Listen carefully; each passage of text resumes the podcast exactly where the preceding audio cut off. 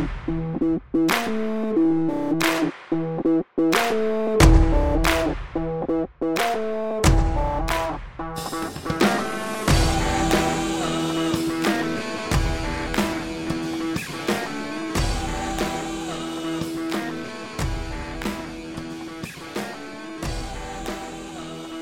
right, everyone. Welcome to the first ever live from the Blue Seats Twitter space. I am your host, as, I always am, on the normal podcast by Dave and Becky. They are co hosts um, of this with me. This is our first time doing it, so we might be feeling our way through the process a little bit, but we're really uh, excited to, to, to be talking to everybody here in the aftermath of the uh, Rangers trade deadline, obviously the NHL trade deadline, which passed uh, at 3 p.m. this afternoon. Rangers making three major additions, obviously after adding Frank Vatrano uh, before, obviously about a week ago before the deadline came up. So uh, I first wanted to uh, welcome in Dave and Becky. Dave, how you doing? Uh, like a blind man at a urinal, we're gonna have to feel our way through this.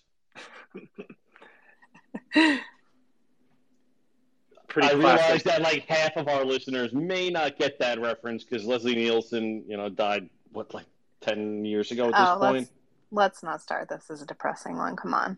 I'm just Nick- saying that's one of the that greatest lines. He was he was brilliant. All He right, was those Naked Gun movies were fantastic. He was. Can we do Uh, like a raise of hands? Like how many people have seen like Airplane or Naked Gun or anything? Or is that do I, with want- do I Leslie not want to Nielsen it, know? Do I not want to know? you're No, just gonna get sad real fast, Becky. I know. G is waving, so that's that's a plus. I'm feeling good about that. That's one. Listen, listen, listen. We'll take what we can get tonight. Oh, we got two. We got two. Matt is number two. And I'm noticing that Russ is definitely not raising his hand or anything. And Russ, I am exceptionally disappointed in you right now. Some people have to catch up on their classic uh, slapstick comedies. Um, so I wanted to kick this off first because we haven't actually had really had a chance to talk about Frank Vatrano. So obviously the Rangers add Andrew Copp, Tyler Motte, and Justin Braun today in separate deals. The Copp trade being the biggest of the three. Uh, they also made a minor move with Anthony Bede- uh, being shipped off to San Jose for uh, a, pro- a first round pick uh, from a few years ago. He's a forward named Nick Merkley. Um, had some good AHL numbers I saw and had three points in nine NHL games this year. But um, in terms of, I-, I wanted to get your guys' thoughts on Vatrano firstly. So, um, Dave, what have, what have, what have you seen from him, and, and what did you think of that as kind of the opening salvo from Drury at this deadline? So I only watched one game with him. It was the NCAA tournament right after, so I was a little bit indis- uh, predisposed with other things. But from the one game, which was the win last night, he is a fast skater. He is in on the forecheck. He back checks. He's a shoot first guy that we know, and he fits the style that Gallant wants to play. So, as a guy who's likely going to be on the third line once Kakko gets healthy, you're spending a fourth round pick on a guy that has put up 20 goal pace for the last three years, except for this year because he got moved down the lineup. Uh, I, you can't ask for a better bargain than that. You got to give Drury credit where credit is due, and he he really nailed that one. Becky, what are your initial thoughts on Frank Vatrano?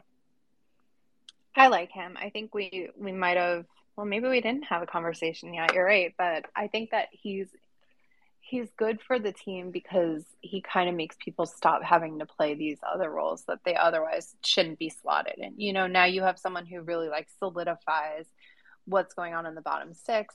He hustle. I I like. I mean, I know hustle per sixty, whatever, but he was so fast on that empty net goal. Like so fast last night. I was like, Yeah. damn, son, like you are like moving and grooving, and it's the end of it's the very end of a back to back and they played what 8 p.m. on Saturday night, and then they played on 6 p.m. last night, and they had to travel. They got into Carolina at two in the morning, and he was just like, "Yeah, it's what you do.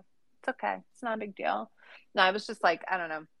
I'm pretty impressed. I don't, you know, we didn't, we traded for him and I wasn't like, it wasn't the big name that you were hoping to get. And I know a bunch of us were hoping to get even like, not that I get Kessel or Rakell or others, but um, just I think that he has some real value add. I, I, I think that if I don't even think that's like a positive spin on it. I think there's really just value add there. So I'm, I'm pleased so far. Well, yeah, and that's kind of to me the theme of this deadline is that they didn't go out and get any big names. You know, there's nobody that came in that you know even say a, a casual fan then the, you know they might recognize the name right? These are these are all guys who have essentially been role players on pretty good teams before whether that's justin braun back in his san jose days um, whether that's you know andrew copp more recently on some some okay winnipeg teams um, and he's been really kind of their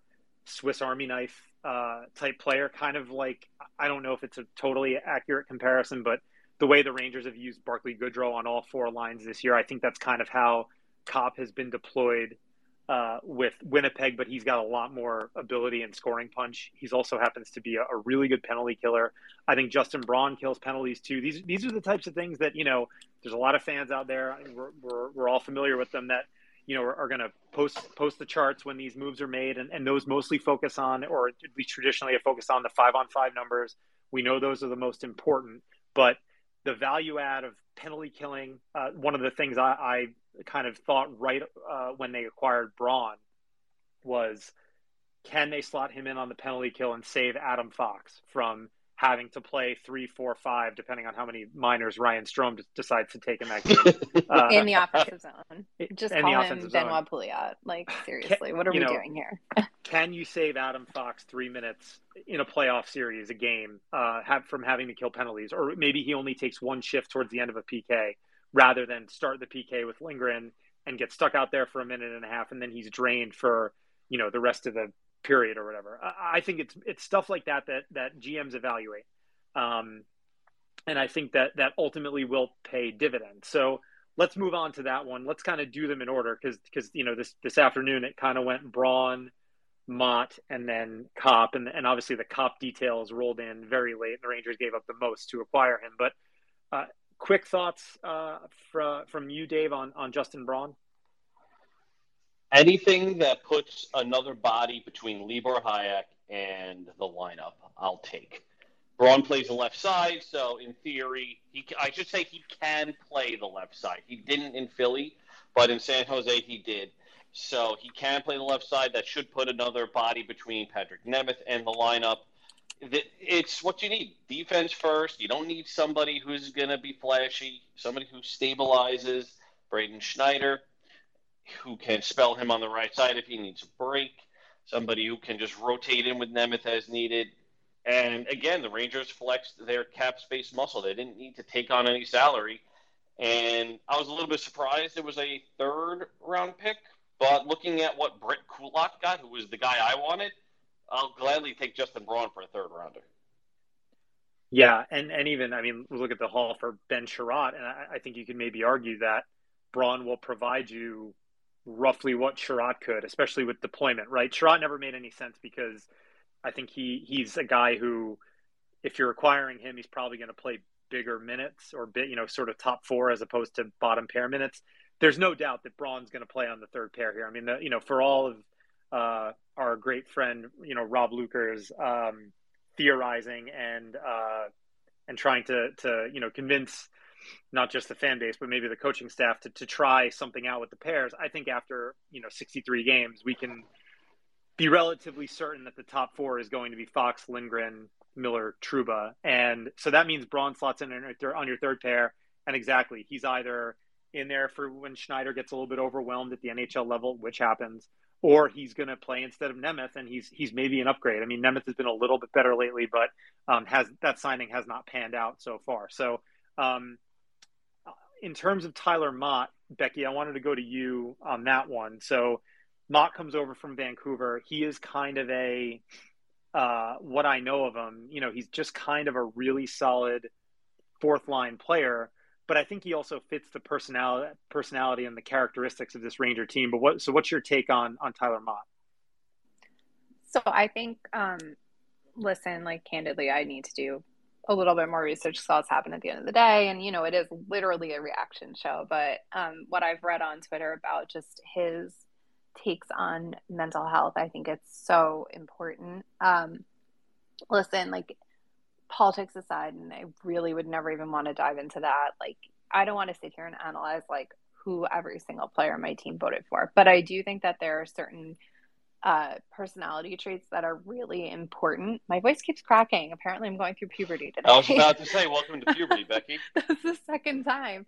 Um, no, but you know, he's been um, forthright and out, outright about his um, that he has struggled with and been diagnosed with depression and anxiety. And I think that forgetting about like professional athlete stigma. There's just stigma in general about those things. And people don't like representation matters. I say this all the time about a lot of different things, but representation is so important because you never know if other people on the team are struggling with the same thing. And seeing that he's been out there and said, listen, I'm a professional hockey player. I struggle with depression and anxiety. I've been using X, Y, and Z resources, and they've been helping me.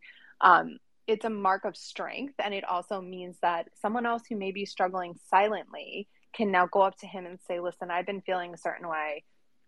Can you please help me? Like what was your first step? What are the resources?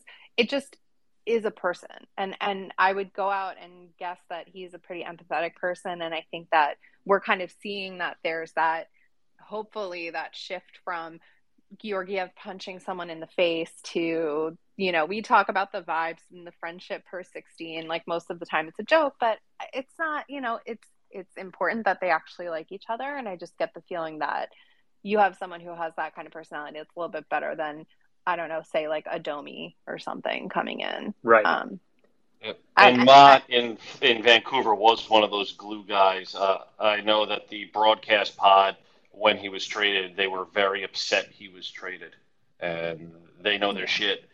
So yeah, yeah, we, we got a good guy, we got a good player. I mean, I'll it's a win. Yeah, well, and I think just oh, sorry, Becky, go ahead.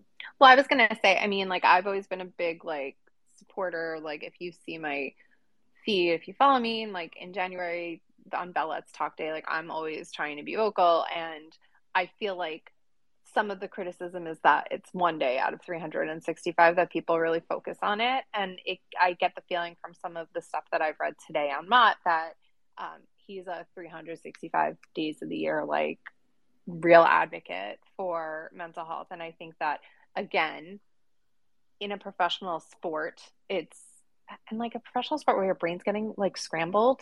I mean, it's it's a pretty rough from sport. time to time. This yeah, is your brain on drugs. yeah, this is your brain like after taking a freaking boarding to the head. You know, like it's a boarding to the head. I'm really not on today, but um, but I just I think it's a great look. You want to trade for assets that are going to help you win, and you want to look at the charts and you want to understand the the points, etc. But this is one of those intangibles that I'm glad that they considered. And I also hope that it Drury is considering these intangibles as well. Well, I was going to say, he, I think it's pretty clear, frankly, that he's focused on the room and uh, and the dynamic in, in you know among the players in the locker room. And I actually feel very stupid now, having tried to sell everybody on the Max Domi idea because of that. And I think it's become clear that no matter who you look at since uh, Chris Drury took this team over by, you know, very, very crazy circumstances uh, a little less than 10 months ago, he's pretty much brought in nothing but high character guys. I mean, if you just look across the board, uh, there hasn't even really been a question about the guys that have been brought into the locker room now, whether it's, you know, like like we know about some of the the kind of you know uh, whether it's like what Becky just talked about with you know Tyler Motte and, and mental health, but even just you know the, the sort of camaraderie stuff that you know now the team's sort of leaning into a little bit with whether it's Mika and, and uh, Kreider or whether it's the picture of all four defensemen with the you know wearing the uh, the Broadway hat after the Tampa game. You know, there's just it's very clear, and and I think Drury actually alluded to it in his press conference today that that that's important. Now, there is a certain point at which you have to marry on ice talent and can this team actually do something and win uh, versus uh, or, or, marry it with the dynamic. There have been plenty of teams that have achieved great things, won championships, and then the stories come out that they were all lunatics and absolutely despise each other. So that is certainly not a requirement for winning a championship, but the it helps. And, I think what, what, what the reason it helps is the Rangers are going to get in some sort of situation, probably not before the end of the regular season, but probably in the playoffs where they're down and things are looking really bad. You know, no team, no matter how good. I mean, maybe if you go back to some of the Canadiens of the 70s or something that my dad always loves talking about, no team skates through uh, a two month, 16, you know, or, or, I should say, you know, up to a 28 games worth of playoffs and doesn't have any adversity, doesn't have to go, come back from 2 1 down or 3 1 down or even at times three zero down. Um, and when you have the right mix in the locker room, it's much easier to sort of band together and get through that. We saw that with the Rangers in 2014 and 15. We saw it with the team in 94 even. So I think Drury paid very close attention to that with these acquisitions. Um, all right, so now let's get to Andrew Copp. So Copp is the is the big one. Copp's the biggest name. He cost the most. Uh, somebody maybe check Dave. You can check me on these details, but it was two draft picks. Um, or was it three draft picks and uh, obviously more three draft Barron, picks. Who, yep, right. Three draft picks. One one is a conditional that second that could become a first. These um, conditional picks need to fucking stop. By the way, I can't. I don't know if I'm allowed to curse on this. So if we get reported, this is 100 percent my fault. These conditional picks have to fucking stop. so it's a second, but it becomes a first if the Rangers win eight games, basically, and then the other one is Winnipeg's choice. Just like guys, this you, you're telling me that because the Rangers win eight games now, all of a sudden the the pick moves up thirty slots. That, that's just silly. But that's just me getting on my soapbox. I hate these fucking conditions. Um, yeah, I mean, well, it does. I mean, it's a pretty, it, it's pretty telling that, um, you know, the value. It, it shows you the value isn't really set in stone for these players. You know, you like to look at comparables and you try to look at some of that stuff, but Winnipeg was basically like, well, we could do a first and a second or two seconds. And I look, if the Rangers, maybe we don't know what happened and what other calls Winnipeg was getting, right? But um, it's possible that they had to make that a conditional pick to, to win this trade to make the deal happen. Um, again, we, we don't know that, but uh, it's certainly um, it's it's out there. I mean, look, it's it's tough to lose Morgan Barron as well. I think we all liked him and thought that he could have played a role on this team, but I feel like the Rangers just – given the opportunity this year, the cap space, uh, but also the makeup of the bottom six, which was very inexperienced and until today, essentially littered with tweeners, right? AHL tweeners, guys, guys who are actually properly AHLers, i.e., Greg McKegg and Johnny Brodzinski. Um, you know, I think the idea was go out and get bona fide professionals for those slots, and and I don't necessarily disagree with it. Morgan Barron ends up being a casualty, but I haven't seen much out there, at least on on Twitter, that people are too upset about losing him in this deal. I don't know if you guys have seen different or, or, or have heard or have heard different. I I thought it was going to be Zach Jones, and I was sad. Like I was yeah. actively sad. Yeah. So you, it's kind of I don't know. You got to give Drury credit. I mean, Copp is Barron's ceiling, and when you have an opportunity to trade for a known quantity for a team that needs a known quantity or known entity, you do it. And listen, I like Barron. It's clear the Rangers like Barron. They fought hard to get him over from Cornell, but mm-hmm. yeah, uh, well, what are they going to do with him? They're not going to play him now. They're not going to play him next year. Right. So yeah. I also read that as they might try to re-sign Copp. Yes, I think that that's pretty. Uh, I think that's possible as well, and I think they're looking at him as a potential Strome replacement, right? Because he does play center and wing. Um, he he's kind of again it, can play up and down the lineup. Uh, where do we think he slots in the lineup though? Speaking of you know tomorrow night's game against New Jersey, presumably Copp, Motte, Braun will all be in town. Um, they don't. They're all American. Again, another Chris Drury mark of uh, mark of Chris Drury loving his, his USA hockey players. Also, um, one syllable last names. Copp, Motte. Right. Yeah. Caught Mop Braun, and then they got Vatrano to make up for it with three. So um, yeah, but his first name is Frank, so I'm going to go with that. yeah, but he goes with Frankie. He goes by Frankie. Oh, um, come on, give me something here. As he does, as he should. Um, No, so uh, where do we think Copp ends up in the line? I, mean, I think it's pretty clear that um, Motte will be, uh, you know, in the uh, will be in the in the bottom six, um, almost, or on the on the fourth line, I should say. But this Copp's kind of an open question. What do you guys think? Where would you put him to start? I everybody speak at once. Yeah, I uh, no, because so it's tough because you're assuming full healthy lineup, right? Well, I'm saying for tomorrow night. Let's just start with oh tomorrow night. Kakko and Rooney are still out. Yeah, no, there's a lot to sort through with Kakko and Rooney. I mean, we can maybe do this um, on the you know during this uh, during this uh, you know show, I guess, or you know maybe we could have folks tweet us what they think the lineup's going to be when the Rangers are fully healthy. I think that might be a fun thing to do. Maybe we can read some of those out, but. Um, yeah, don't forget to tweet at uh, live from the or Blue Seats live the question so we know who's asking. So yeah, can, I think people know, can actually also request to to speak. I want. Do we want to? Do you want to go buck yeah, wild? Yeah. Let's do that.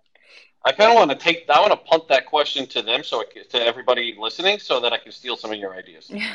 so we've got we've got 84 people listening, which is awesome. Uh, thank you all for joining us here on a Monday night in the aftermath of the Rangers trade deadline uh, bonanza. I guess we are sort of filling in some space, right? I mean, there is no MSG show, uh, and I, I, I, don't even did they show Chris Drury's press conference? I don't even know if they actually showed it.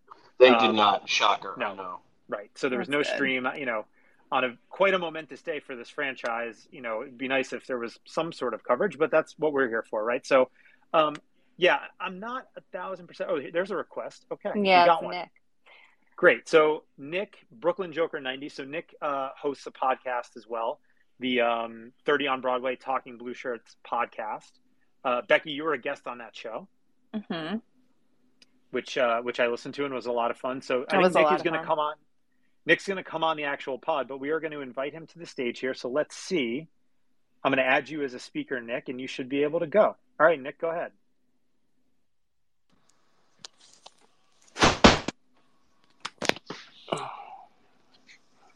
Nick, you there? I am. Yeah, it took it took my phone a second there to like uh to connect. I was like, oh god, what the hell's going on? I hate that like that little radio silence. It gets to me. yeah, you're a perfectionist, as as most of us in the podcast game are. How how you doing, Nick? Welcome to uh, live from the Blue Seats on Twitter Spaces. Oh, thank you guys. I, I I'm very excited. Um, I I am in a great mood personally. This was I, I, I got what I asked for well, I got one out of three, but still, it was the one that I wanted the most out of everybody. So I'm very happy. Like, I, I did not think it, going off of Drury's first off season, I was very pessimistic looking towards the deadline because I, I just it, it, his Butch trade did not inspire confidence that you know in me, and I don't think in anybody else. But he looked at what the team needed, and he thoroughly addressed their needs. And unlike, you know, look at what Calgary gave up and and Florida and some of these other teams, he didn't go crazy and lose his head and mortgage the future for a quick fix. So for me, that inspires a lot of confidence, not just, you know, in the short term, but in the long term too. I, I think he actually showed he he understands his team's makeup and and can plan accordingly. So I, I, I am very happy today. Nick, uh, this is something that, that kind of has been bounced around, obviously, quite a bit on, on Twitter and among various group chats. If you had to give a kind of letter grade to Drury at, at this deadline and how he did, where, where's that falling for you? I, I've been toying with this for a couple hours now, and I'm landing A minus B plus in in, right. in in that neighborhood. I think right now I'm going to stick with a B plus. If by some chance he extends Andrew Copp, moving forward, it becomes an A minus. Because just looking at one of the best players on the market, stuck to his guns, technically didn't give up a first if, you know, we, we don't make the conference final. So I mean and, and Which we will. Which, you know, hopefully from your lips to God's ears, you know, like I, I'm I'm right there. Like but like holds on to Nils Lundkvist, holds on to Kravtsov, you know, doesn't get rid of Matthew Robertson, who I think a lot of people mm-hmm. are high on too. I, I just look at that that that's a huge win because you get a guy like we like we've all said like he's he's a guy you can play on your second line if you want to put him with Panarin and Strome he can play on the wing or you can use him to stabilize your bottom six and your second power play unit, and he can play some penalty kill time too. I mean, I don't know how you look at that deal and think anything less than that's a tremendous win. Yep. Yeah, I I, mean, I'm in I'm in full agreement with you there, uh, Nick. So, oh, t- kind of to that point, what we were just talking about before you jumped on, you know, where where are you slotting Copp in uh, in this lineup tomorrow? So let's again, uh, Kakko's out, Rooney's out. Let's assume it's it's the team that played on Carolina um, and got you know pretty well thoroughly manhandled by Carolina, but still got the win, which was which was nice. Big ups to Alex Georgiev, who will be sticking around obviously until the end of the season, and it sounds like the team has come to a mutual understanding with him that that this is the deal, right? He's going to be the backup. I'm sure he's going to play a ton down the stretch now that he's kind of put his game back together, but. Back to Copp, where are you putting him in the lineup? Because I've been thinking about this, and I really don't know. I, I don't know where I'd put him right now. I think tomorrow night you start him third line center. You put Chytil on the wing, and I wouldn't be opposed to putting Tyler Motte on the opposite wing. Play Goodrow Wow. on the 4th mm-hmm. line with Reaves and most likely McKegg, and see what you got there. like as much as- Why? Why? What I know, the I know, hell, I man? know, He's know. doing it for Lou, to be honest. I, I do not like Greg McKegg. I don't. I I will be the first one to admit how much I don't like him. But in, in this case, without Kakko and Rooney, I think that's the lineup you roll with for the time being. And then when you get fully healthy, I would love um, Lafreniere as the best deck rider, Panarin, Strome, Kakko. Please, God, please put Kakko back with Panarin and Strome, please. And then you go Goodrow, Copp, and Chytil on the third line, and you can roll with Motte, Rooney, and Reaves on the fourth line. Yeah. And then That- Hunt can cycle in for Reaves if you know if, if maybe the matchup calls for it if or whatever. Right. Um, Uh, Yeah, was that- I mean, part of that? Oh, yeah, God, I Vatrano- didn't- I- I missed Vatrano. Frankie. Look at how Oh my God. I did miss we're Frankie. Forgetting players. Yeah, Poor Frankie. So, so Frank actually Frankie would be on the third line in Goodrow spot. Goodrow would bounce down to the fourth line, and then That's the ideal out- lineup, having Goodrow on the fourth line. yeah. right? And Yeah. then you Yeah. bounce out Reaves, and Reaves would be the matchup, depending on where you want to go from night to night in the playoffs. And I do Right. love me some Ryan Reaves, but it, it's clear he's gassed right now, so he needs Yeah. a little bit of a break. He's Yeah. old. Listen, us old people. He's younger than he's younger than me, Becky. So fuck off. Well, okay. For, let's not curse on the on the Twitter Spaces. Yeah, yeah. We don't know the ages here. Let's We can't happy. we can't mark this as uh, as When I explicit. so let's let's assume the kids are listening. When I saw the Sorry, Braun sorry. is like two weeks younger than me, and I felt triggered. I was like, "Why are they getting an old person?" like, talk Yeah. about self realization there. I really Oh, like yeah. the Braun pickup. That's in, It's good. It was really good. I was really surprised, and he's doing exceptionally well on a terrible team. uh, and that was the other thing. Like when I saw his metrics today, and I'm not really one that goes by charts, but I do look at them from time to time just to see, you know, if they match what my eyes are telling me. And I was like, wow, he's playing that well defensively on that poor of a defensive team. So Mhm. that inspires some hope just because if they choose, and this is what I would like, you put him on the left side, you keep Schneider on the right side, and you let him help bring Schneider along outside of Nemeth. Like you like keep Patrik Nemeth away from Braden Schneider as long as we can. Yes, yes, yes. Please, Lord, please. Yeah, I, I do think that just knowing what we know about NHL coaches and this is how they operate, there's a very good chance you'll see Nemeth and Braun both playing, you know, especially in playoff games. I think people should just prepare themselves for that. I don't think it's necessarily a bad thing. I think Nemeth is definitely the weak link. Him and Schneider have had a couple of tough games now. Uh, the last two were were probably, you know, look, I mean, Braden Schneider's he's going to go through some ups and downs. He's a he's a he's a rookie. Uh, he hadn't even taken a minor penalty until I think until that Tampa game, um, which is nuts. Uh, but look, you just don't. I do not expect if the Rangers were to go on a playoff run and you know, God willing, reach the Stanley Cup final, and they play twenty some odd playoff games. There's no way he's playing every single game, and that's just. I think we can just know that now, so that we're not upset by it when the uh, practice lines come out the day before a playoff game.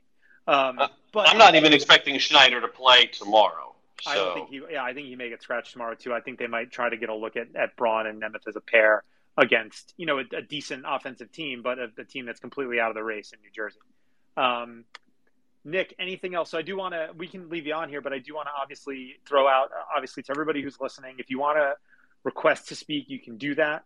We will bring you up. Obviously, unlike Dave, keep it clean. Uh, you know, and, and we can kind of just chat with you, a la the w, WFAN call-in style show. If you'd prefer to submit a question or some sort of contribution, do that through Twitter. So tweet it to the um, the podcast account, which is at Blue Seats Live. But also, if you can, tag Dave at Blue Seat Blogs, tag Becky at bhabs37. Don't tag me because I'm I'm hosting this whole thing, so I'm I can't don't, see it. Don't tag me. Yeah, don't. So don't can we just go We into one of the comments that came through on on Twitter because I'm looking at this and Russell's Russell's was really looking forward to the Jets taking Copp, eh, or sorry, taking Hajek in the Copp trade, so that I could talk about the great shrooms they had in Winnipeg. A callback to one of the other things, and then we had this random account. I have no idea what this is, telling us where to get the best shrooms in Winnipeg. Oh yeah, that was fantastic.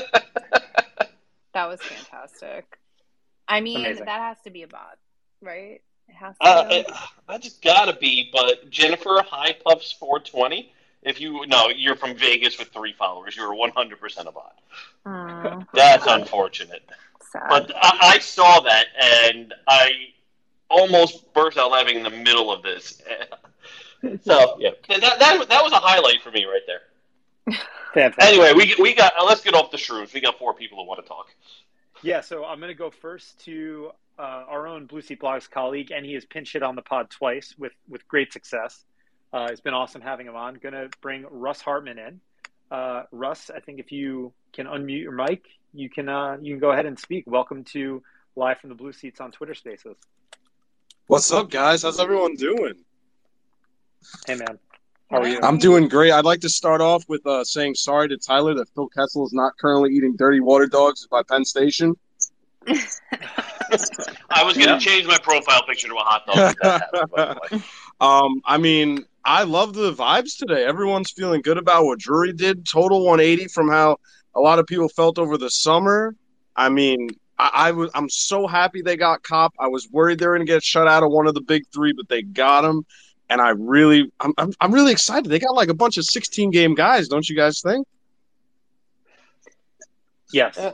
Drury did a good job with addressing the holes on the roster, but I do want to bring it back to uh, what Nick was saying before.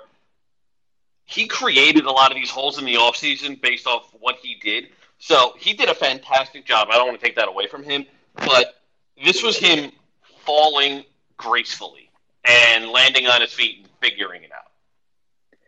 You know, I think when we evaluate GMs, we always try to balance out like good, bad, and different. And I think with you know with Gorton, if you think about his tenure, we sort of landed on like 60 40 good, right? Or like, you know, I don't know if you if you have a middle ground in there, it's like he was like 40% good and he was like 30% okay and 30% bad or you know, stuff like that. Um, I think Drury basically evened out his ledger today, is, is what you can say. He had a pretty rough offseason, uh, particularly revolving around the Buchnevich trade. And I think he, he redeemed himself with this trade deadline. Um, so he's back at, at even sort of at, at an even ledger. And I think now, you know, his next big step is the offseason, which we're not worrying about right now at all. But yeah, Well, he. Rob, to that, to, to you saying that, do you think there is any realistic possibility that Drury thinks about extending Copp, depending on how this relationship goes for the next few months? So, good question. And what I'll say to that is, I think that another thing that that and and maybe this is again a flawed sort of way of doing business because you're supposed to look at larger samples and a lot more than what happens in the playoffs. But I think the playoffs are huge for guys like him, guys like Strome, any of the young players who are looking forward to their second contracts. I think that look, as much as the Rangers are trying to win a Stanley Cup, and once they're in, they have as good a chance as anybody else, especially with their top end talent and goaltending. This is, you know, what is supposed to be the first of many, many deep runs at a Stanley Cup. And the front office is going to be paying very close attention to who's up for these games, who's, you know, who's got the right attitude, uh, and and who's playing that playoff style. I mean, look, and again, those things are difficult to quantify, and a lot of them might even be, um, you know, BS to a certain extent. But I mean, look, I'm thinking about the most recent experience the Rangers had in, in you know, quote unquote playoffs or elimination games against Carolina in the bubble, and you could just tell they were nowhere near the level needed uh, to compete, either from a talent perspective, but also just a, um, I'll use the word like a grit perspective. It just wasn't there. They were getting thrown around the rink by Carolina. I mean, Jesper Fast got hit on the first shift of that series, and it was over. That was, and and that just shows you how um, how quickly uh, or, or, how far away they were at the time. I think they're obviously a, a lot closer now. Um, but it remains to be seen how these guys perform. But I think that's a good question for sure, Russ. Yeah, I mean, you know, I think I think the, like you're saying, the playoffs are really going to be the measuring stick this year. Which guys are truly buying in and being that kind of teammate you need for those, you know, really hard stretches that are coming up. And I really think Drury, you know, Andrew Copp is rightfully so getting the most attention out of the moves today. But the Tyler Motte move is awesome, man. From all accounts, like I, you know, judging from how Vancouver fans are feeling on Twitter and reading the reaction from it, is the Rangers got a really, really good player here, and it seems like it was kind of like a fleece a little bit, depending from what people are saying and what he's going to bring to this team. Yes, yeah, no, I'm, I'm, I'm, I'm over the moon with the Motte edition, and and um, you know, there was so much talk about JT Miller and Conor Garland and maybe even Brock Boeser, but um, Motte definitely fills fills a need for sure. Um, Cool. We do have one other uh, speaker request here, so I'm gonna now bring in. This is Gia. Gonna welcome Gia into the live from the Blue Seats uh, Twitter Spaces. How you doing? Hello. Um, doing well. Hey, how's, how's it going? Uh, pretty well. Just uh, I, I wanted to share my thoughts on uh, on, Copp right now. Um, I, I thought it was a fantastic addition by uh, by Drury for, for sure, but um, I think you know with the next few games being honestly experimental between the, the Devils and the Sabres coming up. Uh, I think Gallant has a chance to uh, to play around a little bit. Obviously, we're going to see Braun uh, probably in that bottom pairing with Nemeth, but uh, I wouldn't be surprised at all to see Copp uh, play that second line, uh, and maybe not in Strome's place, but certainly that second line right wing. even though obviously we mm-hmm. like Vatrano there, but I think there's a lot of things that they could do to to just you know throw whatever at the wall, see what sticks with with this team because we we have the talent, we have the the depth now finally where we don't have to play tweeners, and uh, it'll it'll definitely be interesting. Yeah, I, that was my thought as well, Becky. I, I see you unmuted. If you want to, if you want to go first. Well, I was gonna say I like love that we don't have to play in betweeners anymore. I was like, like I love like Johnny Brodzinski, and I love seeing his little daughter at the games, and like it's always like, and he's good, but it's like you're not, it's not what you need, you know. It's not. Mm-hmm. You're like an okay replacement player, right? I love the war, even though I am really not that good at understanding baseball, like advanced metrics, and like war is not even advanced at this point. But like I understand it but I don't understand it. But when I look at that, like Brodzinski is like, if if he's if you're relying on him, it's not good. Like you're not in good shape. So yeah. I love that point that you made. Like it's not the tweeners anymore. We really have we have the depth that everyone was really upset that we lost, and I think that's a great point. Just really good yeah. point. Yep, and it, that's probably the most important part of this deadline. It's not necessarily the players themselves as much as I love Copp and I love Motte. It's putting space between an injury and seeing a Greg McKegg in the lineup or a Hajek. You're still going to see Greg McKegg in the lineup, and you're like, if but if I see Hajek in the lineup, I'm going to like throw something at a wall. No, I don't know. Hajek's done. Okay. McKegg, though, I agree. McKegg, you're going to see. McKegg, you're going to see because there are two guys injured right now. When fully healthy, even when fully healthy before, McKegg was maybe a 50 50 player. Now he's probably maybe a 10% player. And it's important to put space between these tweeners, these career AHL guys, these fourth line, these barely fourth liners or fifth line players, and having actual NHL talent that can fill out a third line and score and be a reliable fourth line shutdown line, which is what it looks like Gallant wants and yeah. it gives them the flexibility to do that. Yeah, back to Gio's point about Copp on the second line. I think that's where he starts too, and and I think you know what what that enables them to do. Again, you just think about it in terms of depth. Pushes Frank Vatrano to the third line. All of a sudden, Chytil has a shoot first winger and a guy who scored 24 goals in the NHL before to pass to, and you probably have Goodrow there for for defense and forecheck. I mean that line, uh, the last two games, uh, the Goodrow Chytil Hunt line, especially in the Tampa game, was really impressive. Uh, they just they got it going. The forecheck was was really really strong from from that from that group, and Chytil uh, looks like a guy who is starting to figure it out now in, in his role. Look, I think there's probably more skill there. I know a lot of people are, have dreams of him being the 2C and not having to re-sign Strome, not having to re-sign Copp, or not having to go spend the premium assets on a on a on a 2C. But um, you know, they've asked him to play a physical, uh, you know, get offense when you can, but otherwise just try and be in the offensive zone and forecheck type of role. And he started to play that that really well. Now again, you add Vatrano's scoring touch on that line, and he hustles, and he can, and he's the fastest guy on the line now. Um, that looks like a pretty potent third line to me and then you again you see where where where it all shakes out when when Kakko gets back. Obviously, Rooney's going to be a, a, fourth liner for sure, but I, I, I think you see Copp on that second line as well. So I, I agree with uh, with Gia on that one. Anything else uh, you wanted to touch on, Gia? I think it's really important on, on the the heel note that I mean I'm I'm I'm not a charts girl, but um, I know we we've seen over the season uh, charts come up about like Chytil's line mates and how having uh, Brodzinski on on a line with Chytil is much different than a Vatrano, and mm-hmm. I th- I think part of what Gallant is, is doing here when he said, you know, I want you to play like Mika Zibanejad is.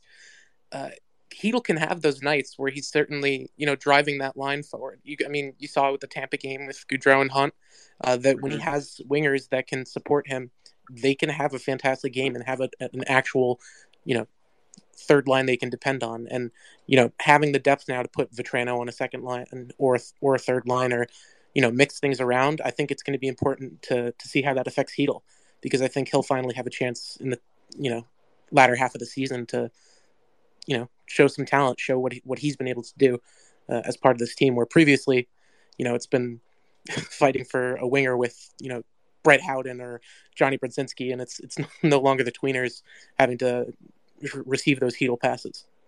Yeah, absolutely. No, and I thought that line turned around the Tampa game. Their first two or three shifts in that game were bad, and that was the top six that was out there. And the Chytil line had a great shift about five minutes into the game and, and got two great scoring chances. And from there, the Rangers kind of dominated. So thanks, Gia. I want to bring in uh, a friend of ours. He is actually uh, a podcast alumnus. Uh, it, when this podcast was in its original form, it was the Blue Seat Blogs cast. Some of you might remember. Uh, and he produced and hosted and uh, has since turned it over to to, to us uh, and moved on to some to some other things outside of the hockey realm. But he's back. He is a blue seat denizen for sure. This is Patrick Keough, uh, and we are very happy to bring you into the show, Pat. Cool. Hi. Howdy. Great to be here. Um, this is actually a super cool thing that I didn't realize because I was uh, on my computer and I saw it. Um, okay, so this is half joking, maybe a little bit more than half dumb. Um, like the best way I can phrase it is vibe check, but I actually mean that. I, this is tremendous Pat energy. I act, oh no, God. no, I actually mean that in the sense of like, okay, so um, Carolina picks up Max Domi. Some people not super happy about it in terms of like his addition to the locker room mix, right? So like, you know, the Rangers obviously have a pretty like tight-knit group at this point. They all seem to get along. There's uh nobody is getting bopped in the tunnel after the game uh, and then waved instead of the other guy, right? Like that's not happening anymore. We're not we're not doing that shit anymore. They have a ton of comeback wins. Um, you know, like the older guys are taking some of the up and comers under their wing. You know, like how do we uh, think about these moves? And ter- I mean, like this is ridiculous, mostly because I I'm mostly worried about the on ice thing, but you know, these guys are. Uh, they're my absolute boys. You know what I'm saying? So, um, yeah, like what's Oh, that matters. No, yeah, no, I think It- that stuff does matters. matter. So what do we make of that? Well, aside from the jerks per 60 going up significantly in Carolina, uh, it, th- this was the goal Drury had, and it was about the locker room. It was about creating roles for players and everybody having a clear understanding of what they were doing for this team. And with that, you create fewer on ice issues about playing time. You can't avoid what happened with Georgiev. That's just the nature of Shesterkin playing out of his mind. And Mhm. aside from that, there are no underlying issues with who's playing where and when. The message from the coach keeps everybody sane, and the vibe check with the guys they added in. Copp is a great friend of Trouba's. Motte is just an overall good guy. From what we've been hearing, Braun is another strong locker room presence.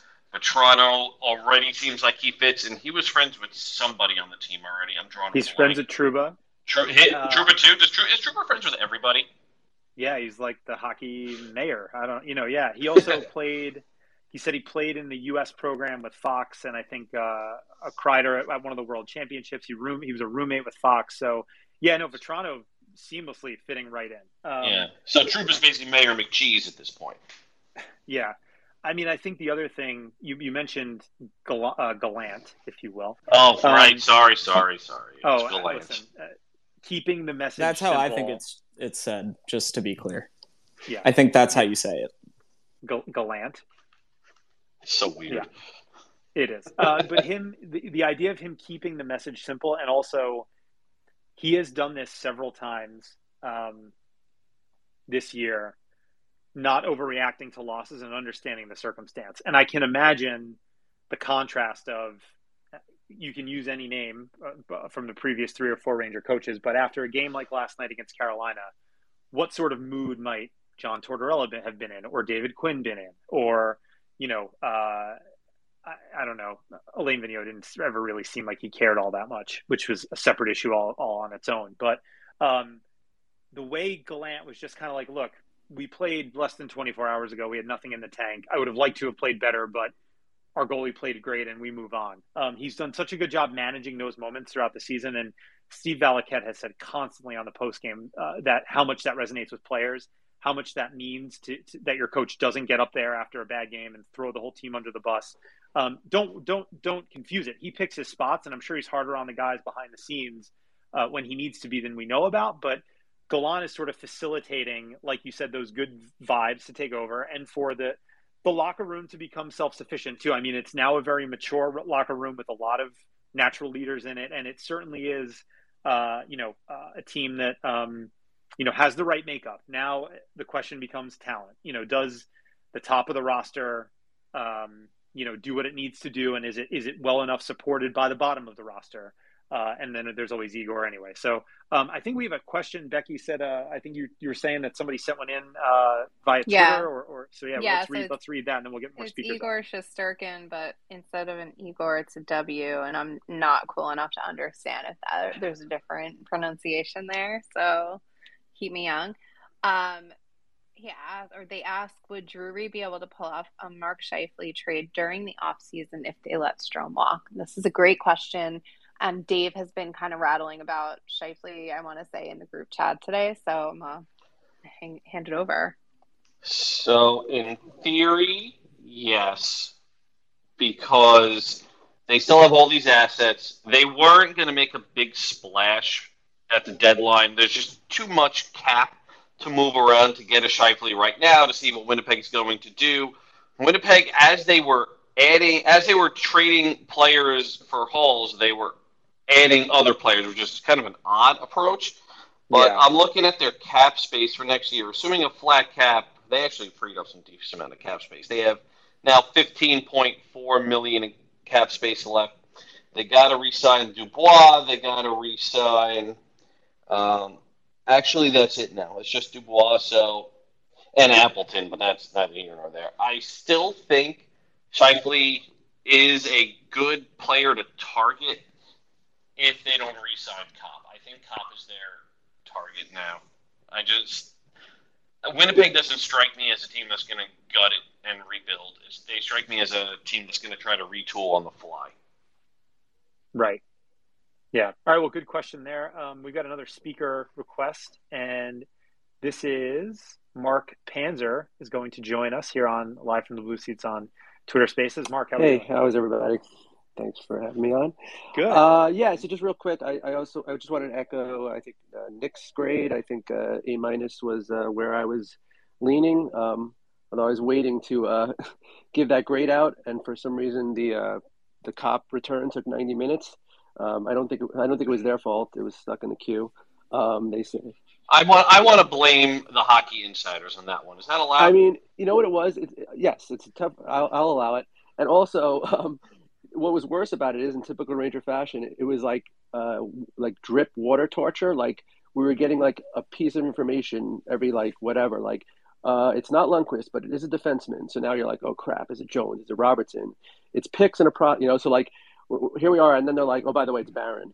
So, um, you know, it, it, it it's not right. just like who, by the way, is not yeah, a defense. It's like don't just don't just let us linger, you know, twist in the wind, but let's give some misinformation every twenty minutes just so it can be a little more exciting. Um, so, but long story short, I, I like Barron. I, I wanted to give him more of a chance, but you know, at this point, like you said, if there's no there's no room for him, and uh, that kind of segues to my last question. You guys alluded to it, but um, who do you think when when assuming you know let's hope Kakko and Rooney come back? Uh, do you think when the playoffs come it'll be a matchup thing, or because if you just look at it, if I if you just throw out names, if you you know Kreider, Mika, Laugh, Panarin, Strome, Kakko, let's say right, then I'm not putting any thought into this, but let's just say Goodrow, Copp, Chytil, Motte, Rooney, Reaves, right? When, me just saying that leaves out Vatrano and Hunt, uh, who I assume is maybe the. Mm-hmm. I mean, I, I didn't even mention McKegg as we half joked about and then Gauthier is just a forgotten man. So, do you think? Uh, do, do you think that Reaves like is re is it going to be some sort of switch out like oh we're playing Pittsburgh let's put X Y Z in and now we're playing you know uh, hopefully we're playing someone else and here we'll put it. so what do you guys think it's a hypothetical but probably a, a hypothetical coming up pretty quickly I honestly can't believe we all forgot about Gauthier. yeah, and no offense to be like, on, no offense to him. Yeah. Sorry, go no, but I, I like if you asked me even yesterday and you reminded me that he existed, I would have been like, oh, he's definitely gone yes. tomorrow. And yeah. that shows you why I'm not a GM. One of the many reasons. but yeah, but I mean, it's a, it's a great point. I mean, the Rangers are now, you know, 14, 15 deep at forward. I mean, teams usually will carry 14 right on the roster, and then there are no roster limits in the playoffs, so they will have a pretty robust uh, essentially taxi squad, if you want to call it that, to, to, choose from. They have no worries about cap. They do have, I, I think you do have worry about um, max roster size during the regular season. So I think there probably are some moves coming with guys getting sent down tomorrow. I think we could probably look for those to hit our hit our Twitter feeds tomorrow. But you know, to me, I want, and I always use, you know, there's basically two ways you could go with the third line, right? You can go the Tampa model, which is everybody's favorite model right now because they've won two cups, right? So rightfully so, which is more of a grinded out, you know, the goals are a bonus, but it's really more about spending 70% of their shifts in the other team's zone. Um, and they were very good at that. And I would love that if that, that's what the Rangers third line did. There is the other approach, which is have it be more of a pure scoring line, right? So I could see a scenario where, in order to achieve some more balance, and have three lines that are a threat to score, you could potentially see one of Kakko or Lafreniere end up on that third line, and that's not necessarily a bad thing, right? And you know, say you do end up with kind of like a, you know, Lafreniere, Chytil, um, you know, uh, maybe it's Goodrow, maybe it's um, could be Vatrano, right? I mean, then you end up with a with a kind of a, you know, a big center who can drive play. You have a playmaking winger like Lafreniere, and then you have the finisher in Vatrano. Um, you know, that might be one approach to go with a third line. But I, I do think, you know, to your point, Mark, coaches do look at the matchup a lot more than folks realize. You know, for us, it's fun to just sort of type names onto a sheet, uh, plug names into a, a chart if it's if if that's you know your sort of thing, and kind of get the most optimized version. But in reality, you know, Gerard Gallant's going to worry about the other team. He's going to worry about you know who am I putting on the ice if it's a home game and I have last change, who am I putting on the ice against Crosby? Who am I putting on the ice against Malkin? Are they are they playing together in this game? um, you know, who are we going to attack, right? And how are we going to attack that that pair? I mean, I think there's so much more that tactically goes into managing a hockey game and setting your team up from for success than like people realize where it's just like oh just put you know put the best players on the ice for the most amount of time and like you should win like trust me that's not a novel approach that's pretty much what everybody's trying to do anyway um, so it really does the devil ends up being in the details so um, you know long story short i think that's the reason the Copp edition makes so much sense is because if things are going well with lafreniere on the top line great you know everything's going swimmingly. The kid's adjusted great to his first NHL playoff series. More than likely, he's going to have a couple of rough stretches, and the Rangers are going to be maybe in a one-one series, or they might be down two-one, or you know, I'm sure we're all getting very nervous thinking about this. Um, and you can very easily say, you know what, we've got Andrew Copp. He's a t- he can play in your top six. He's got some scoring pedigree, and he's he's an experienced guy that can play multiple positions. Let's move him up the lineup. Let's try and protect Laugh, protect Kakko a little bit, etc. So um, that's the beauty of these acquisitions is the flexibility it gives the Rangers. Um, so sorry, that was a long way of, of, going about it. Yeah, we've got some more questions coming in, which is really exciting. Um, do it, um, yeah, let's do it. So Jess, I don't know why you don't want to speak, um, but Jessica Lynn three twelve asks is there anyone else you wish they would have traded for today? And then she says, not named Alex DeBrincat, which I think is kind of rude, but that's just me. Uh, well, the the big ones obviously Rickard Rakell, just because of his, he was the ended up being the best scorer available. Um, other than that, I, I don't know. I can't really. It's it's so hard to say because you know guys weren't available, um, or if they were available, the asking price was too high. So, I mean, I'm falling in, and I think you know to wrap the show up, we're going to kind of do our grades between myself, Becky, and Dave. So I don't want to totally spoil mine, but let me just say that I'm I'm going to end up giving a pretty high grade to this deadline, and, and so it's pretty hard for me to sit here and say I really wanted somebody, but I don't know about you guys, Dave or Becky. I'm trying to think. I wanted DeBrincat's twin, Alex DeBrincat. no, I mean, I was like, I had like high. I'm I'm like a shit sir. I don't know if I could say that, but like I like big stuff happening, and I always feel like when it was the other way, like I was a big Hagelin fan, and like I feel like when they traded Carl Hagelin away, it was for like peanuts, and it always feels like and this may this is not validated. This is just a feeling right? Like it always feels like we trade we have these like huge trades and like we're giving up a bunch and we're getting like not a lot back. And i i kind of like i wanted to get like a big name but like when Giroux mm-hmm. was like f the rangers which was kind of rude and honestly i hope he does poorly in florida um like i was like oh, i don't know because i i always i wanted brock boeser or whatever like okay great but then someone then I think Valley said it yesterday on during the game and it was like, "Oh my god, like we're manifesting." But, you know, I will say I'm glad they didn't get Patrick Kane for kind of the reasons that we discussed earlier. Um I want to bring it still and I think someone needs to rescue him from that cesspool, but um you know, no, not right. I, I, I I'll hold my grade for whatever afterwards, but Dave, sorry, I probably cut you off. No, you didn't. Um, I was just looking at the Blackhawks and who was likely available. And you know, when they got Justin Braun, I was a little bit disappointed because I wanted de Haan. But they're really the same players. De Haan's a lefty and Braun's a righty, so I'm fine with that. Um, instead of Uh, it's tough to answer that because we don't know who is available. But I want to go with the DeBrincat thing and add something to it. And that if that so if something like that does happen, be it for a center with Scheifele or for a DeBrincat, I hope we're all prepared for Kaapo Kakko to go the other way. Yeah. Well, I don't yeah, think he's long for a Ranger ran, uniform. I ran an informal poll and it got like a decent amount of response. It got like 800 something responses, um, which I think is decent. And it still blows my mind that people respond to these things that I throw out there. But um, uh, it's you could get to DeBrincat, it costs you one of Kakko or, Lafreniere. What do you do? Right? 850 votes. So 52.2% of the respondents, which like is 400 what 440 450 like it's a decent amount of people are saying not to trade they wouldn't trade either of them for DeBrincat and this blows my mind for yeah. so many reasons. Like okay I know and like if you ask me I'd say we trade Kakko for him okay?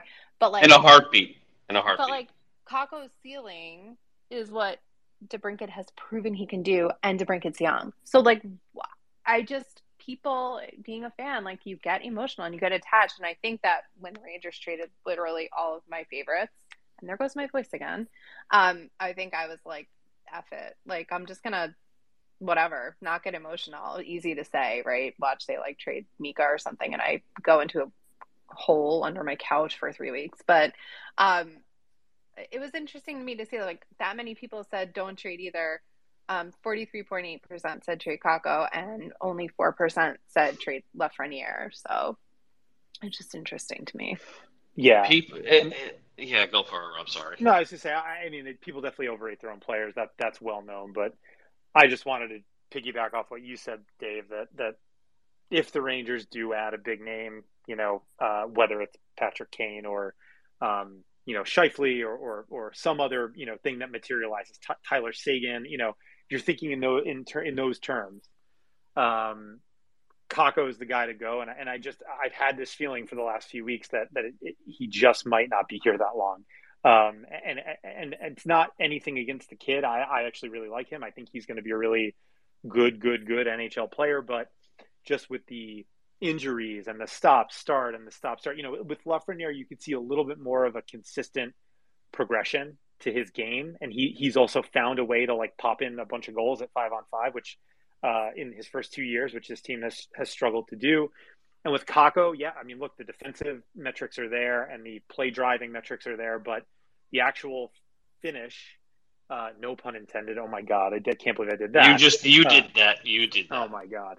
Uh, it hasn't been there, and and there are some weird rumors that like Panarin and Strome really didn't like playing for him, playing with him. Excuse me, that they might have quietly or or hopefully politely asked him, you know, Gallant to put somebody else on the, on their line.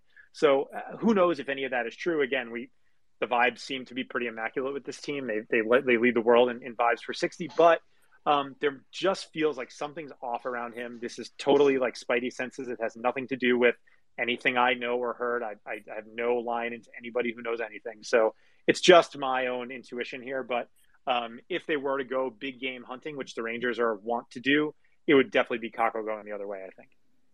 All right, we got we have one more question, and I know Tyler, you've got your hand up. Just hang on one more minute. Um, our Igor Shesterkin with all the W's friend asked one more question. Um, thoughts on Merkley? Haven't heard his name a lot, but my guess is it was to replace Barron slash injuries in the playoffs. What are your thoughts? Uh, that was just so. no. That was um, they had too many defensemen in Hartford, and they needed a forward. Yeah, I think. That, yeah, that, that's all that was. There's also that's one true. more from Bill to Spill, Becky. By the way, I'll copy you in on it. Oh my god, I can't wait. But yeah, the, the, the potato trade. Uh, I like potato. That goal was amazing, but oh yeah, that's god, just that an AHL incredible. deal. Yeah, that's an AHL deal. I don't think we'll see Merkley. Merkley is a former first round pick that never panned out. I'm, I'm sure we're all familiar with that as Ranger fans. I don't see a question, so. I just Dave, you want to read it? Okay, I'll read it. Um, yeah, you read it. So from Bill to Spill, not so much a question, but I'm loving that this deadline was a pretty huge endorsement of Laughing Kakko in the top six. I know the price was high for Rakell, Giroux, etc., but if they were even a little bit concerned over the kids, they would have paid, in his humble opinion. Thoughts? Yeah, I, I actually think that that's spot on, and that was one of the things that. Um, so my dad actually wrote an email to to myself and a bunch of our uh, family friends that we talk about the team a lot. He's not really happy with the deadline. I think he wanted a bigger name, a, you know, a, a well-known, bona fide thirty goal scorer. Um, and I kind of said, look, you know, they, they, they the, the, the depth of the roster is much better now. They're they're a much better team than than they are than they were yesterday for sure. And I think again, this whole off the whole off season, whether you want to agree with the approach or not, was about opening up the time and slots for Lafreniere and Kakko, and that remains true. So that's a really good good call by uh, by Bill to Spill or whatever his uh, his actual name is. I don't think we know yet. Um, I don't know if you guys have any thoughts as well. I just think it's funny that question came in right as we were talking about how Kakko may not be long for the Rangers. right. Well, again, I could be totally wrong about that. All right. It looks like uh, Tyler's requesting to come in. So yeah, Tyler, I'm gonna we're gonna invite Tyler McGillick, our Blue Seat Blogs colleague, writer of great game recaps. Uh, welcome to the live from the Blue Seats Twitter Spaces. Yeah, Tyler, I am good. I am good, guys. How about you? Good, good. no, so no, I just wanted to kind of piggyback off of I I forget who was saying it earlier, so I my apologies, but just wanted to piggyback off the the uh kind of the Kakko offseason stuff. Like I I do agree that he he is probably your best chip along with like Lundkvist and like next year's first round pick for a big acquisition in the summer. And I do agree that um, I think they should definitely go center, like two C for for the splash. Yeah, Yeah, I, I think mean, that was me talking, right? Was that yeah, I think so. I think so, Dave. But yeah, go ahead if you want to pick it up from there, Yeah. even if not. No, I mean that's it. Tyler hit the nail on the head. If you're going to make a big splash for that center, and you may need to if Copp doesn't pan out, you know, Kakko is the chip. And it, it, it, if you're going to get a bona fide center who's young, with term, cost controlled, who is a at the very least a 50 to 60 point scorer, you got to give up somebody, and it'll be Kakko, and it will probably also be Chytil. To be fair. Yeah, no, Yeah. I I agree with that for sure. Yeah, and I mean, it's a little strange because, like like you said, you know, we're talking about those guys playing potentially very big roles in in the playoffs, and you know, who knows. Um, but and they've also done, you know, the, the whole problem this year has been wing depth too. So you know, Kakko's a right wing, but uh, look, he hasn't played. He's been out. He's going to end up missing two to three months this season. Plus, he had another uh, separate injury earlier in the year. So that makes it really challenging. It, it, it becomes difficult, you know, and I think you couldn't fault the Rangers and Chris Drury if they're sitting in, you know, a meeting after the season and trying to project out their team and say, can we really depend on 82 games from Kaapo Kakko? Because he hasn't done it yet. And, you know, look, injuries are, are often bad luck. Um, you know, and, and, and, and I don't think you should necessarily hold them against the player, but you have to be realistic when you plan this stuff. I mean, he's like a, you know, you look at a baseball player, I mean, I, you know, I'm a, you know, a Yankee fan, as I know you are, Tyler. And, you know, you end up looking at a guy like Josh Donaldson. It's like, great. Yeah, this could work when he plays. And if you look at his career, he's only had six full seasons out of the 11 seasons he's been in the big league. So it's the same thing with hockey, right? You're now looking at a guy like Kaapo Kakko, obviously pandemic shortened first year, but then he had a pretty serious injury in year two. He has had a pretty serious injury here in year three. And you're looking at a guy who has not played anywhere near 100% or even 80% of the games the team has played. And, you know, uh, the saying in football, is I keep pinging sport to sport here, is, you know, the, the best ability is availability sometimes. And if you can't depend on him, then maybe he becomes somebody you look to move. Um, I think it's it would be harsh, but that's also the, the business we're in, right? So, um, all right, thanks for that, Tyler. I think we do want to start, you know, wrapping it up. We've been going for a little bit more than an hour. This has been a lot of fun. Um, it's been great to hear from some of our listeners, either as speakers or through uh, through the, the the tweets. I think we'll definitely look to do this again. Maybe we'll do them um, playoff games, or you know, we'll we'll figure something out. But this has been a this has been really great. So before we go, I did want to go to Dave and Becky for your trade deadline final grades and why. Uh, Dave, I'll start with you. I can't believe these words are about to come out of my mouth. Uh, I am giving Drury an A for this Wow. deadline. Um, he had multiple holes to fix. They, the Rangers needed at least two forwards and a defenseman. He got three forwards and a defenseman. He put space between the tweeners and a fully healthy Rangers lineup. He gave the Rangers an insurance policy on the blue line, and he didn't give up anything significant to get there. So, from a pure trade deadline perspective, he did everything we could have asked for, and then some. And I have to give credit where credit is due, even if I still don't necessarily like what the overall plan is. You got to give credit where credit's due. So he gets an A for the deadline from me. Okay, and one more question then off the back of that, and I'll, I'll definitely ask Becky the same one. Do you feel better about this team going into the playoffs and about their chances of advancing, say, to a conference final? Uh, because I know from you know, and if our, our listeners will will know that you've basically been saying all year this team is probably not getting out of the first round as currently constituted. Do you feel like they have more staying power now after the deadline? Two things: matchup dependent, and we haven't seen how these guys play. So on paper, assuming they don't get Carolina in the first round, yes, I think they, I think they can completely demolish Washington at this point. I think that's a five game series. It's probably going to be Pittsburgh. I think uh, they'll lose a game or two to Pittsburgh, but I don't think that goes seven. I think the Rangers still win in five or six. I think they would crush Washington. I don't know how I feel about Carolina. I really Yeah. don't. I'm hoping Max Domi blows them up from the inside. Reasonable hope. All right, Becky, what's your final grade, and, and does this deadline make them more of a Stanley Cup contender, and, and how far do you think they could go? I think it's depth, and I think depth is a good thing. So, um, you know, look, I like went balls out a couple weeks ago and said they can win the Stanley Cup because why not? And I actually believe that because I think that any team can win, like right any given Sunday, right? Um, there are teams who were trash in the past and they've come back and won.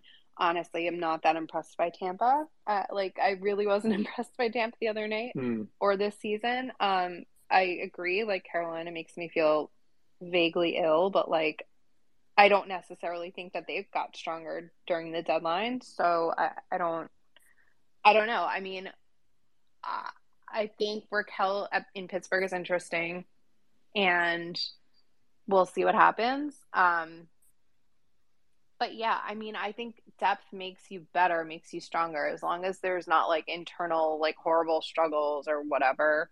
Um, then I think it's a good thing. I think that I'm gonna give Drury like a B, B, like an 86, like still a Mm. B, but a high B, but not a B plus of our score. No, that's good. Um, because I wanted effing DeBrincat. So that's all I'm going to say about that. Not that I'm wanting to harp on stuff, but I'm harping. Um, I will say I do feel better though. I feel I feel better about what's going to be, and I'm really excited to watch the game tomorrow. And I also um, feel like the last two wins give them one like a lot of swagger, and two, you know, it's like the magic number thing. Now they could play around. They don't have to be so serious when they're playing the games. Like it, it's you'd have to be like 2007 Mets level to not make it right now. So hopefully they play loose and they just have have it have a good. I don't know. I've been saying good vibes all the time, but playing loose is definitely better than playing like you're gonna die tomorrow and have a huge stick up your ass. So that's that. Yeah. my take. I'm thinking, uh, yeah. I mean, I, I would give it a B. I'm giving it a B plus. I was going to go the B plus slash A minus thing. I will. I will step back just to a B plus because, yeah, I think it's a fair criticism to say five on five scoring's been an issue all year, and and that wasn't really addressed at least with a pure scorer. There are guys who can score, and I mean, you know, you look, you put Copp with, say, you put Copp with Panarin and Strome. That's the best right winger they've had all year. You know, uh, Kakko maybe has an argument, but you know they've tried Dryden Hunt, Barkley Goodrow, whoever else, Ryan Reaves, Reaves if the game gets hand. Um, uh, so, look, they've certainly upgraded, and I think, like Dave said, they, they address the needs strategically and in such a way that they didn't give up a lot in order to do it. Um, so I think it's a solid B plus. And like I said earlier, I think now what, what Drury's done is he's evened out his ledger. His ledger. Did he make some mistakes in the offseason? Yes, probably. Even though the team is much better this year than it has been in years past. Um, now he's sort of made up for that. So he's kind of on even footing. You know, he's kind of got a you know one good uh, one good trade deadline balancing one bad offseason. Um, and that's all we have to worry about right now because it's certainly not the time to be thinking about next offseason. Um, in terms of where this puts the Rangers as contenders, I mean, I, I still think you have to be realistic about them versus Carolina and that and that matchup. Now, does having Copp and Motte in the lineup and Kakko, by the way, um, prevent Carolina from getting 95 shot attempts or whatever the hell they got last night? I think it does. Uh, I think I think actually having Justin Braun in the lineup instead of Patrik Nemeth and or Braden Schneider helps as well. Those guys really struggled with Carolina's attack uh, last night. But I have a hard time unless it truly is the Igor show, and I mean that in the most extreme way possible. I do have a hard time seeing the Rangers beating that team. I just hate the matchup. That's the one team that scares me. I think everybody else, I couldn't agree with you more, Becky, about Tampa. They look right for the picking. It also seems like a good matchup for the Rangers, just the way they're built. I'm not scared at all of Washington or Pittsburgh in the Metro. Um, Florida still is TBD, even though they look like a, a juggernaut. Um, Boston, uh, you know, is not really anything to worry about, and the Leafs are the Leafs until further notice. So, um, look, I think it's it's a, it's a great field of teams in the Eastern Conference. All those teams did get better at this trade deadline, and uh, you know, I think I speak for us all when I say we can't wait for the playoffs to start. But we've got 19 more regular season games to get to. We've got podcasts every week on the Live from the Blue Seats uh, feed, so please check that out. Please follow this account. I saw a bunch of people followed um, as well. Thank you to Mark, Tyler, Nick, Gia, Pat. Uh, I hope I didn't leave everybody. Anybody? Oh, Russ. Uh, thanks to all of our, our, speakers, our callers, if you will. Um, and we will look to do this again really soon. But thanks everybody for tuning in for the first ever Live from the Blue Seats Twitter space, and have a great week.